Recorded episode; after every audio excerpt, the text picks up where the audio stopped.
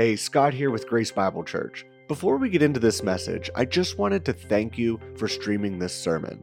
We pray that each week you are challenged by who God is and what He has done for you.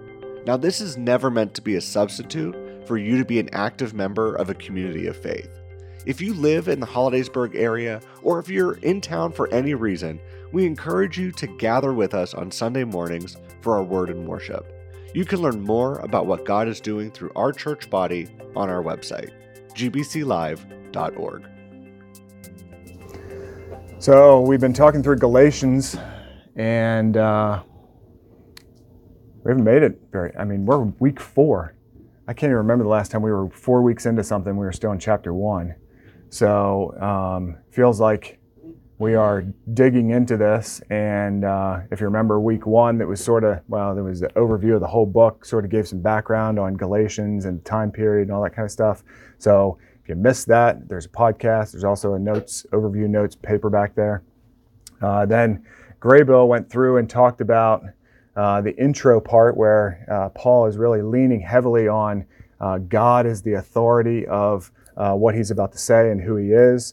And then uh, last week, Scott started out with like sort of the opening of the letter where Paul actually starts to address the Galatians and he's he's really starting to uncover some of the the stuff that's going on. Like why is he writing this letter? And there's a little bit of false teaching, but there's also some like people are just like sort of adding stuff into the gospel and uh, starting to believe that they need to do more than just what Jesus has accomplished. So uh, there's a little bit of that tension that's going on there.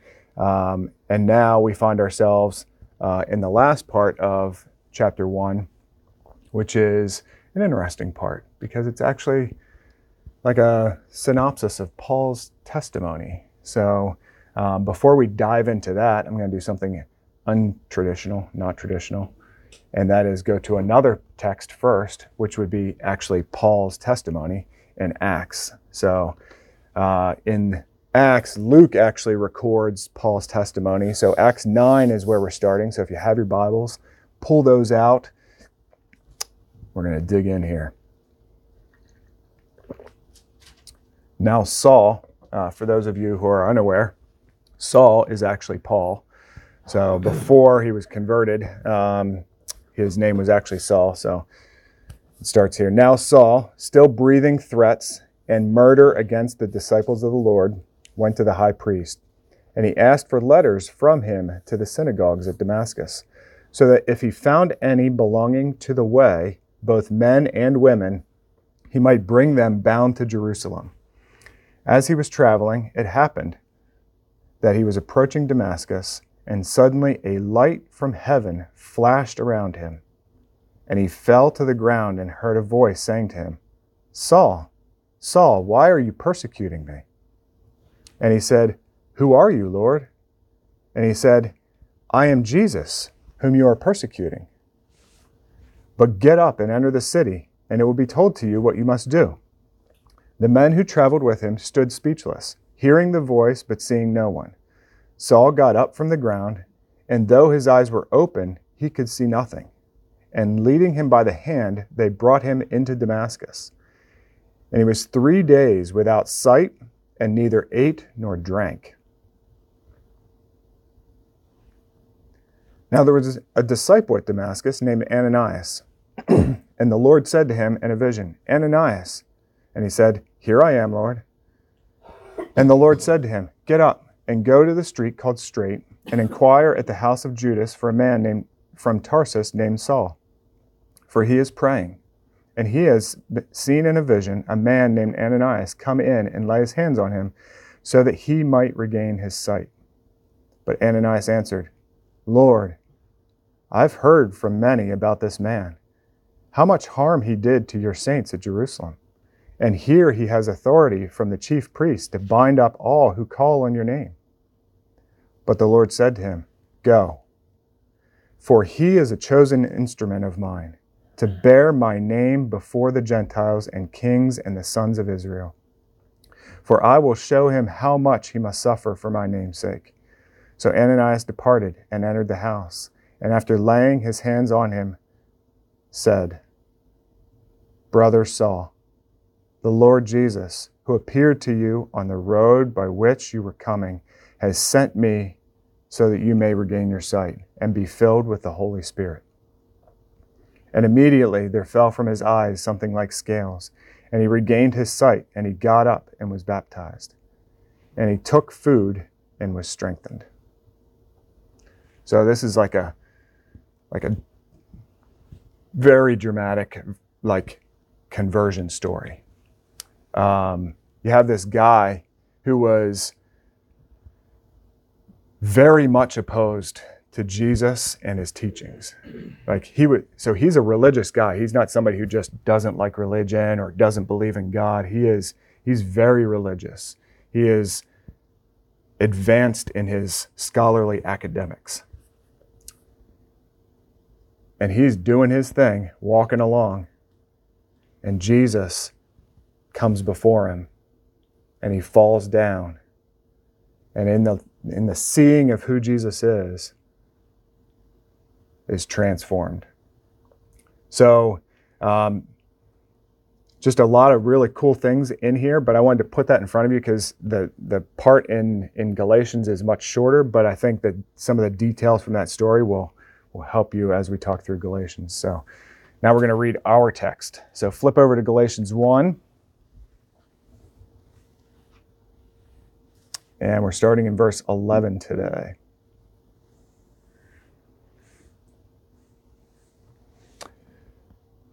For I would have known, would have you know, brother, that the gospel which was preached by me is not according to man. For I neither received it from man, nor was I taught it, but I received it through a revelation of Jesus Christ. For you have heard of my former manner of life in Judaism, how I used to persecute the church of God beyond measure and tried to destroy it. And I was advancing, advancing in Judaism beyond many of my contemporaries among my countrymen, being more extremely zealous for my ancestral traditions. But when God had me set apart even from my mother's womb and called me through his grace, was pleased to reveal his Son in me that I might preach to him among the Gentiles. I did not immediately consult with flesh and blood, nor did I go up to Jerusalem to those who were apostles before me, but I went away to Arabia and returned once more to Damascus. Then, three years later, I went up to Jerusalem to become acquainted with Cephas and stayed with him 15 days. But I did not see any other of the apostles except James, the Lord's brother. Now, in what I'm writing to you, I assure you before God that I am not lying. Then I went into the regions of Syria and Cilicia. I was still unknown by sight to the churches of Judah, which were in Christ, but only they kept hearing he who once persecuted us is now preaching the faith which he once tried to destroy. And they were glorifying God because of me.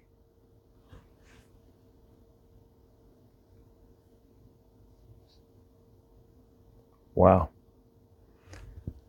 So you see how this transition of who he used to be to who he is, one, was not a result of anything he did, but was a result of God and what God was doing in him. And then the result of that, like people can't believe who he is. Like, like they're trying to figure out what changed in this guy who was so far against Jesus. What happened to him to make him now preach what he was once against? Have you ever seen any of those YouTube videos where they take and it, like in the little snapshot picture that you click on, I'm a sucker for this, but um, they take like a stump of wood, like it's all knotty and ugly, and then like there's a bowl on the other side of the picture. And you're like, come on, how does that become that? So you click on the picture and then you see that transformation happen. Or there's one where they take a bolt and they turn it into a lock. Like, it's ridiculous. Obviously, it's in super fast forward because if you sat there through the amount of time that actually took, you'd lose interest. But um, it's the same kind of picture of like, he used to be this naughty, ugly stump that probably most people would throw into the woods or try to burn. But God said, This is my vessel. I'm turning him into a bowl. I've got use for him. So, why do you think it is? Why do you just think about this a minute? Like, why does Paul's testimony matter? Like, in his argument, so we sort of already went through a little bit of like what he's getting at as far as things that are going on in Galatia. Like, why does he put his testimony here? Like, what relevance does that have, and why is that important? And I think there's a couple different reasons for that. Um, so, Scott talked last week about how uh, there was an emphasis on guarding the gospel and the message of the gospel and keeping that pure. So Paul's testimony is, is evidence of that. So what happened in him is not because of things he was doing. He was actually doing things that were dramatically opposed to what should have been saving him. And then he finished, I think one of the other big things why this is important is, is how um, Scott's section ended last week with verse 10 saying, For am I now seeking favor with men or of God? Or am I striving to please men? If I were striving to please men, I would not be a bondservant of Christ. So he sort of draws out that contrast of when I was pleasing men, I was doing all the things that men do and, and trying to build myself up and show how good my works were and trying to earn my way there. I'm a bondservant to Christ. I bring nothing. I am not able to save myself. This is not of my own power. So he's he's drawing out sort of that comparison. I think it's important to, to see how he presents his testimony here because you can present your testimony in a way that sort of draws light on yourself and makes makes yourself feel or look good. But the hero of the story is Jesus. He's the one that does the transformation. He is the one who paid the price. He is the one who is saving people.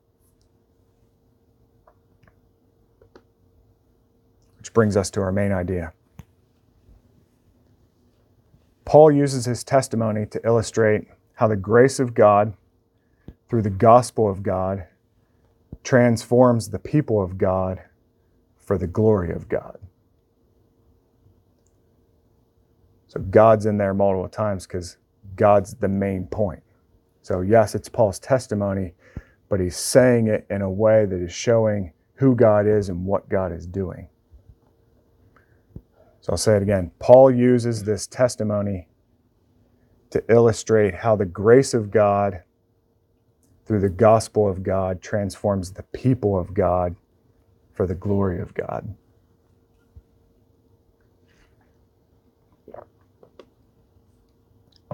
Okay, so let's start. Verse 11 and verse 12. For I, ha- for I would have you know, brethren, that the gospel which I preached by me is not according to man. For I neither received it from man nor was I taught it, but I received it through a revelation of Jesus Christ. So he's really pointing back. This is what he did at the very beginning, sort of pointing to God being the author. He is the one in charge, he is the one who is writing this story. Um, he's, he's trying to take any power away from, oh, somebody influenced him or uh, somebody uh, convinced him or he got stuck in a prison cell with somebody and they, they were able to convince him that, uh, that Jesus was was the way. So he points, he starts this, this testimony section in a, like, the authority comes from God and who God is. So God is responsible for the things in Paul's story, and it only makes sense if it's from God and about God for God.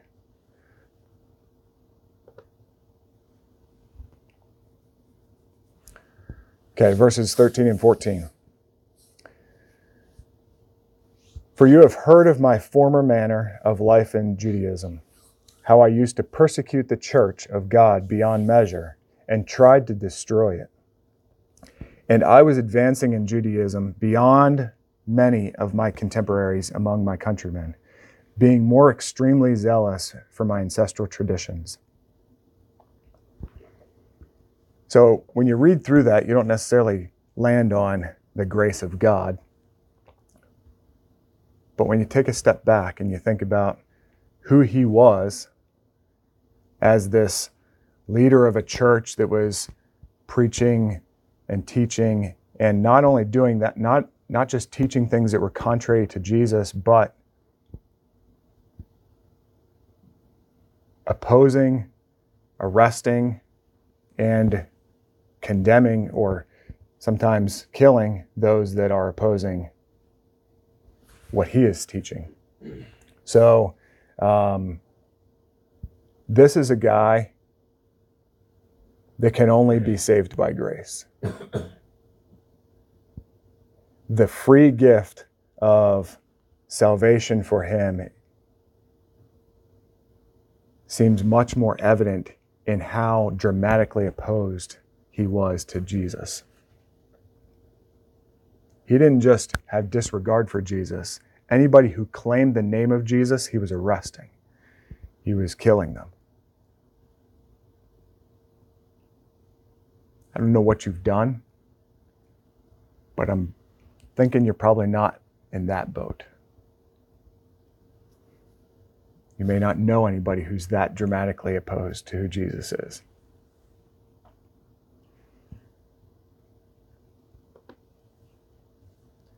So he talks about this in Ephesians also.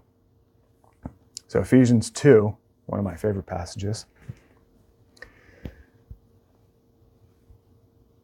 And you were dead in your trespasses and sins, in which you formerly walked, according to the curse of this world, according to the prince of the power of the air, of the spirit that is now working in the sons of disobedience. Among them, we too all formerly lived in the lusts of our flesh, indulging the desires of the flesh and of the mind, and were by nature children of wrath, even as the rest. But God, being rich in mercy, because of his great love with which he loved us, even when we were dead in our transgressions, made us alive together with Christ. By grace you have been saved, and raised up with him, and seated us with him in the heavenly places in Christ Jesus, so that in the ages to come he might show the surpassing riches of his grace and kindness toward us in Christ Jesus. For by grace you have been saved through faith, and that not of yourselves. It is the gift of God, not as a result of works, so that no one may boast. There's a lot of really good meat in there. Um, but I think that contrast of you were once opposed to God, you were living the flesh, you were doing things for yourselves, you were sons of disobedience, you were children of wrath. But God gives you a free gift of salvation because of the mercy that He has for you. And Paul really can appreciate that. I think we all can appreciate that. By grace, you are saved.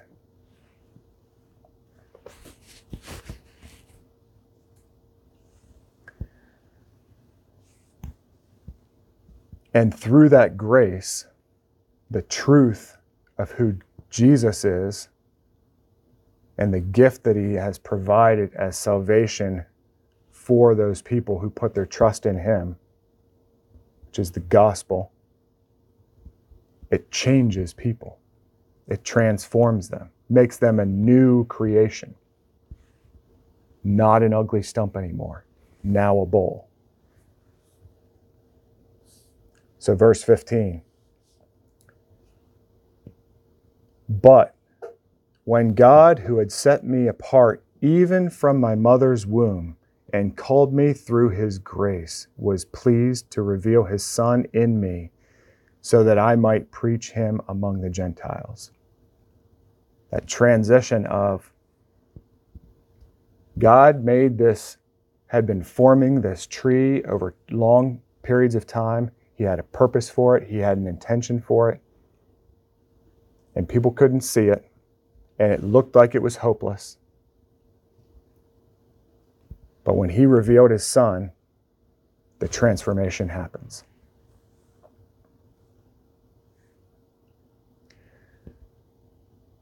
The Spirit opening the eyes. It's cool, like in the story when we read it in Acts, how like the scales actually come off of his eyes. Like the Spirit opening the eyes to the beauty of who Jesus is and what he has done is life changing. Recognition of that grace and that mercy that you are shown. Paul talks about this again in 1 Corinthians 15. For I delivered to you as of first importance what I also received that Christ died for our sins according to the Scriptures, and that he was buried, and that he was raised on the third day according to the Scriptures, and that he appeared to Cephas, then to the twelve. After that, he appeared to more than 500 brethren at one time, most of whom remain until now, but some have fallen asleep. Then he appeared to James, and then to the apostles. And last of all, as one untimely born, he appeared to me also. For I am the least of the apostles, and do not fit to be called an apostle, because I persecuted the church of God. But by the grace of God, I am what I am. And his grace toward me did not prove vain, but I labored even more than all of them. Yet not I, but the grace of God with me. Whether then it was I or they, so we preach, so that you believe.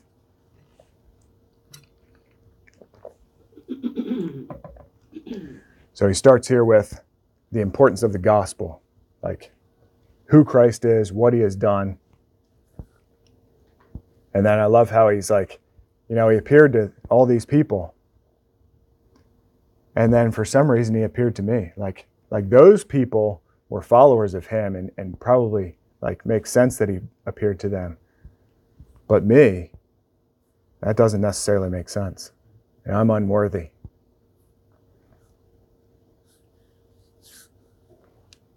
And I like, but by the grace of God, I am what I am. Like, like God is the reason for the transformation that happened in my life, and He is has made me who I am. So, why do you think it's important to clarify Paul's conversion as a result of God's grace? What do you think?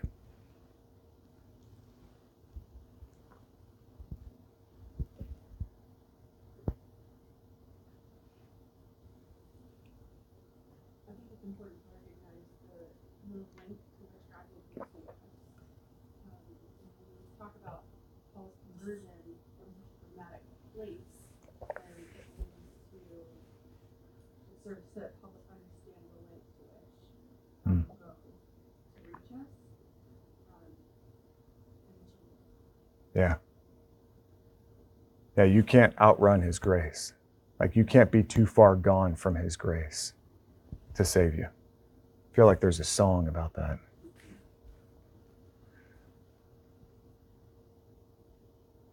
Is there another reason why it would be important I to think that apart from God's grace, I mean, we're like sheep, so we like to follow you know, everyone follow stuff on YouTube, Facebook, whatever kind of made it more about him and his circumstance, and man, I was just like in the right place at the right time, then what we tend to do is just try to mimic that or recreate that, you know, or, or fabricate ourselves. Mm. And so, apart from God's grace, that's that's our natural like left or our bent. We, we try to like recreate that, Mm. but God's grace kind of shatters, not just kind of, but it does. It shatters all of that and makes it about Him and His Mm. timing. Yeah. Yeah, I think that's a, a big key of it puts the focus on God and who God is and what He's doing. Um, that it doesn't make sense. I think if you try and logic your way through it, you, you struggle with that. Um, and that's where that's the beauty of grace is there's grace from God because of who God is but we're wired in a way that makes us want to earn stuff and deserve stuff. And that's one of the things that the people in Galatia were struggling with. Like, like, yeah, okay, Jesus say, like died for our sins, but like, shouldn't we have to do something? Like, don't we need to earn something? So he's putting the emphasis on God's grace because God is the one that's doing it. Like, you don't need to make like stop trying to steal that glory from him like him saving people and him transforming people is his story. It's who he is.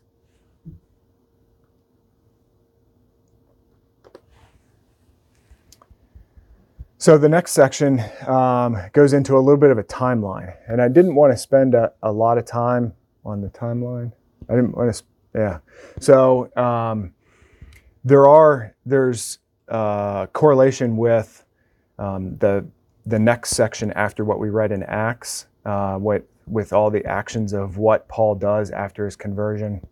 Um, and you can fit this part into that. And there's in study Bibles, uh, usually like a map drawn out on, on how they do that.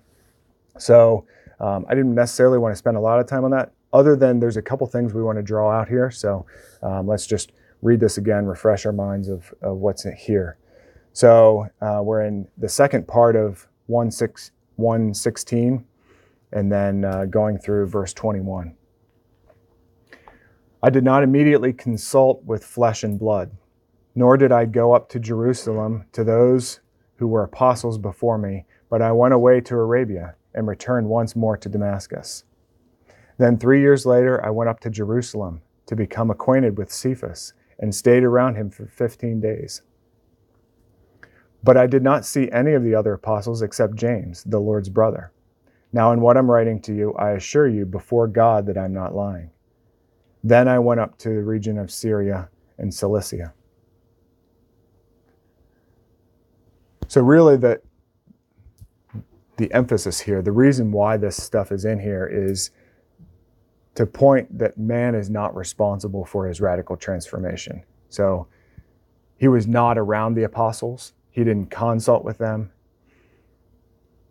He was not converted by man. Um, he didn't need human confirmation of what happened. You think about that story where Jesus like appears in front of him and he's like can't see and he doesn't eat for 3 days and I mean, he had some time to think through what in the world was going on, like the life that he was living and the need that he had to be transformed. And Jesus makes that change. He doesn't need to consult with somebody else on, hey, Jesus came and like said this stuff to me. Is that right? Like he doesn't need human affirmation of, of what just took place. So there's a there's a little bit of discrepancy from the Galatian people as to what happened with him and why he was converted. So he puts a lot of these details in here just so that it sort of clarifies to them, hey, like Jesus changed me, and that's a work of God and not by somebody else.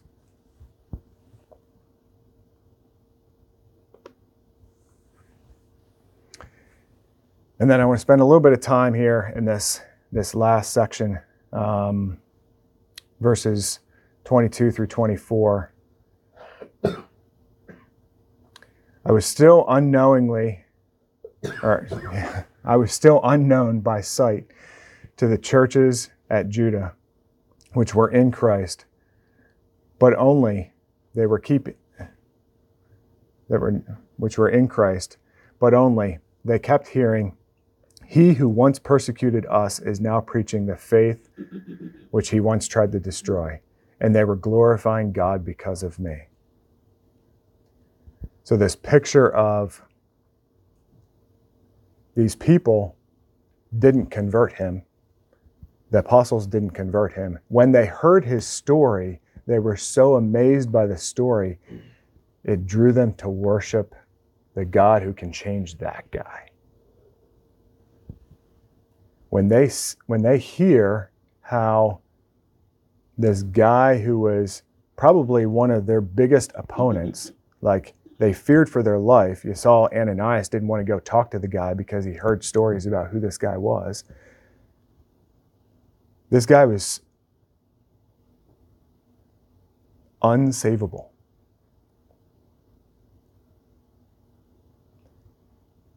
And when the truth of who Jesus is changes someone like that, doesn't that give us all hope? Like, like I'm not killing people, so maybe Jesus can save me. But it also draws you to how powerful this message of the gospel is, how powerful grace is to change somebody like Saul.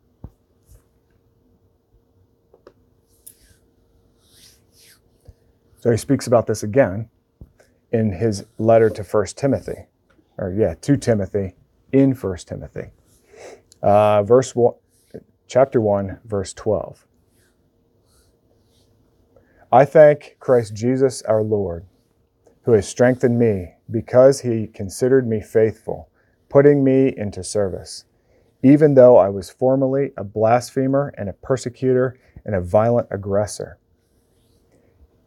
Yet I was shown mercy because I acted ignorantly in unbelief. And the grace of our Lord was more than abundant. With the faith and love with which are found in Christ Jesus, it is a trustworthy statement deserving full acceptance that Christ Jesus came into the world to save sinners, among whom I am foremost of all. Yet for this reason I found mercy, so that in me, as the foremost, Jesus Christ might demonstrate his perfect patience as an example for those who would believe in him for eternal life. Now, to the King eternal, immortal, invisible, the only God, be honor and glory forever and ever. Amen. So it's it's cool in this text how he says, I was the worst of the worst but I was not beyond the grace of God.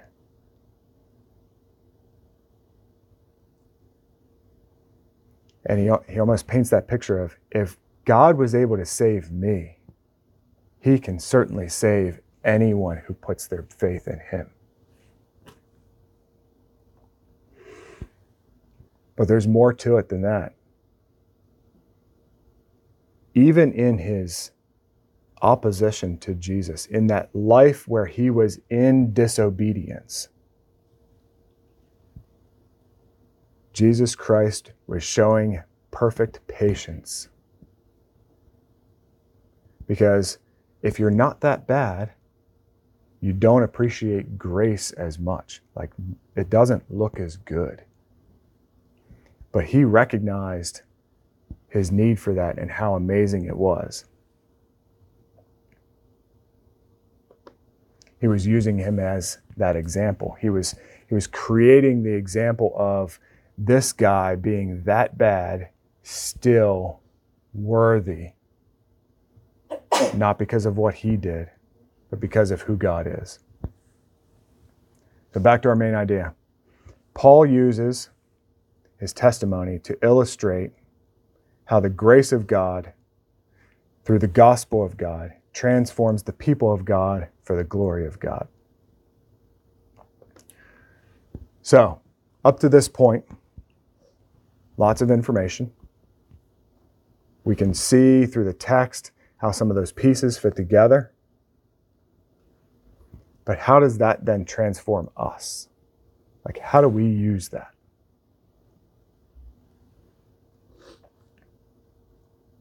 And there are lots of different potential application that can flow out of this.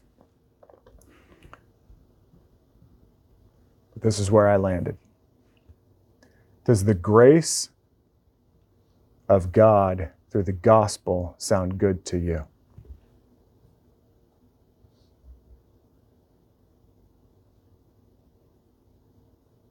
Maybe grace feels like it doesn't have any power. Maybe you think you're too far gone. Or God showed me grace at one point, but I've continued to fail him. I've continued to let him down. He's disappointed in me. I messed up.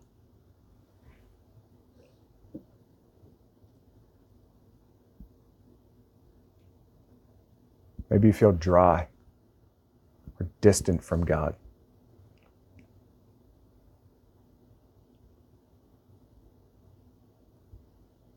Maybe that relationship that you feel that God calls you into you've sort of abandoned. Not really putting the effort in. Does grace still sound good? Can you outrun the grace that God provides?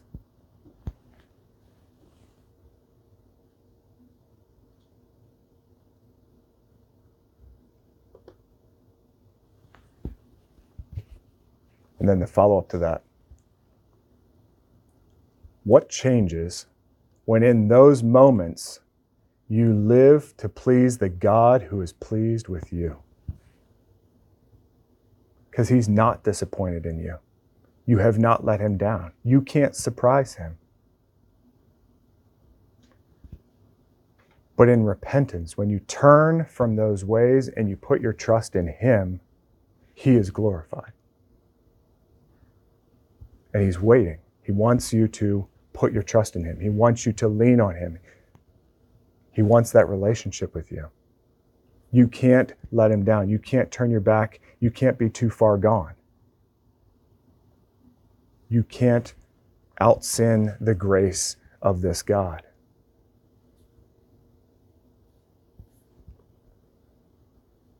So, what happens when you live to please the God who is pleased with you? How does that change how you respond to people, your family, your work? You're driving in your car and you're at the gas station. Do you then show that grace to other people? Do you then live in a way that you are showing love to other people and glorifying the King.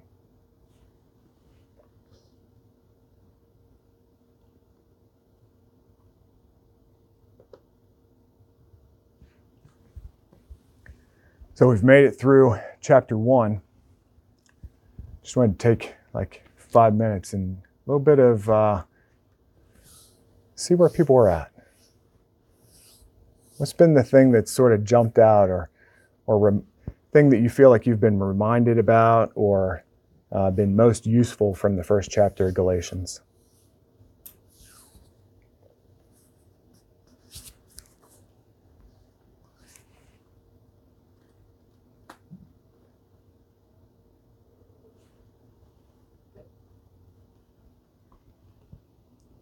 again, I'll reiterate what I said earlier, the desperation of God for us. Mm. I am overwhelmed by that again and again, how how moving that is, how I don't feel I don't know, it- I don't I don't feel like that's keeping guilt on me or anything. I feel overwhelmed that he desperately pursues it. He wants me enough to change my life radically. That that's just something that again and again is pointed out in the Galatians first chapter. I mean all first chapter obviously. but,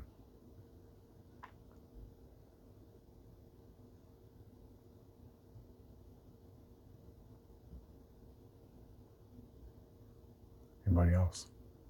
Something that reminds me of is God's a much better parent than we ever can be or have. I mean, when I think of his patience Mm. and his unrelenting grace, he doesn't sit up there when we mess up and shake his head or say, again, seriously, you know, he's just there, hey, I'm right here. come on back. Amen.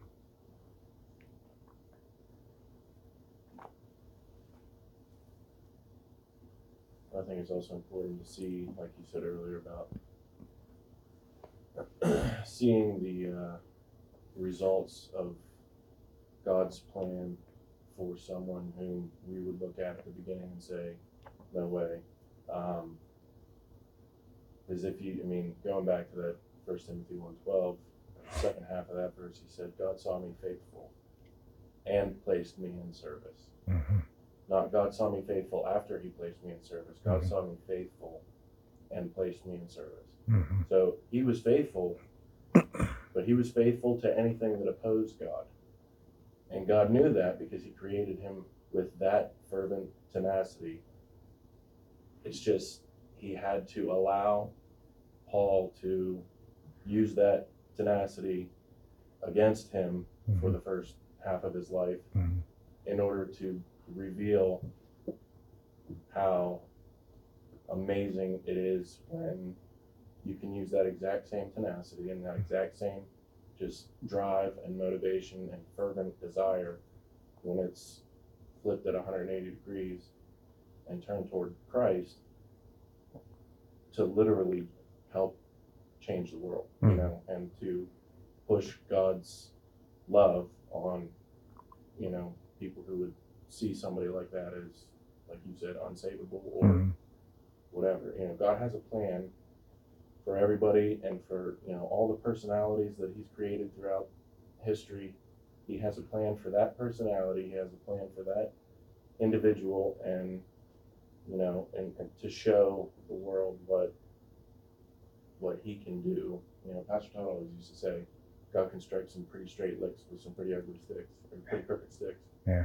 And, you know, this is just the um, individual that was chosen to, to show how crooked that stick could be before, Yeah. you know, God struck the straight lips with it. on that too, like Paul certainly has a powerful testimony that's like on the first in this first chapter is like, look at look at my testimony. This is what I've done uh, keeping patience with um, that in my testimony to Christ. But we all have a testimony and to make this applicable is like we can literally take this first chapter of what Paul said at Hansel out and share that same message with everyone that we know that doesn't have a leader. We all have a testimony. and That's Mhm. the greatest gift that Mhm. God gave us, literally, Mhm. personally, personally, but also as a tool. Um, that is what we have. So, and how important that is to share right up front. Like, hey, here I am. This is me. This is why I'm here talking to you about Jesus. And share your testimony. Good stuff. Yeah, we all have a story. We can. I sometimes feel like my story is not that impressive, especially after reading something like this. That's diminishing the grace that He's shown me time after time after time after time after time.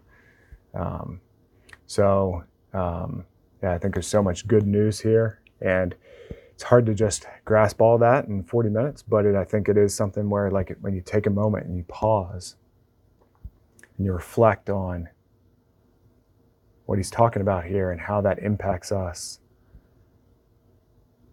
it's refreshing. Like, you see with more clear eyes the beauty of who Jesus is, and you have a love for him and a passion that just changes all your interactions.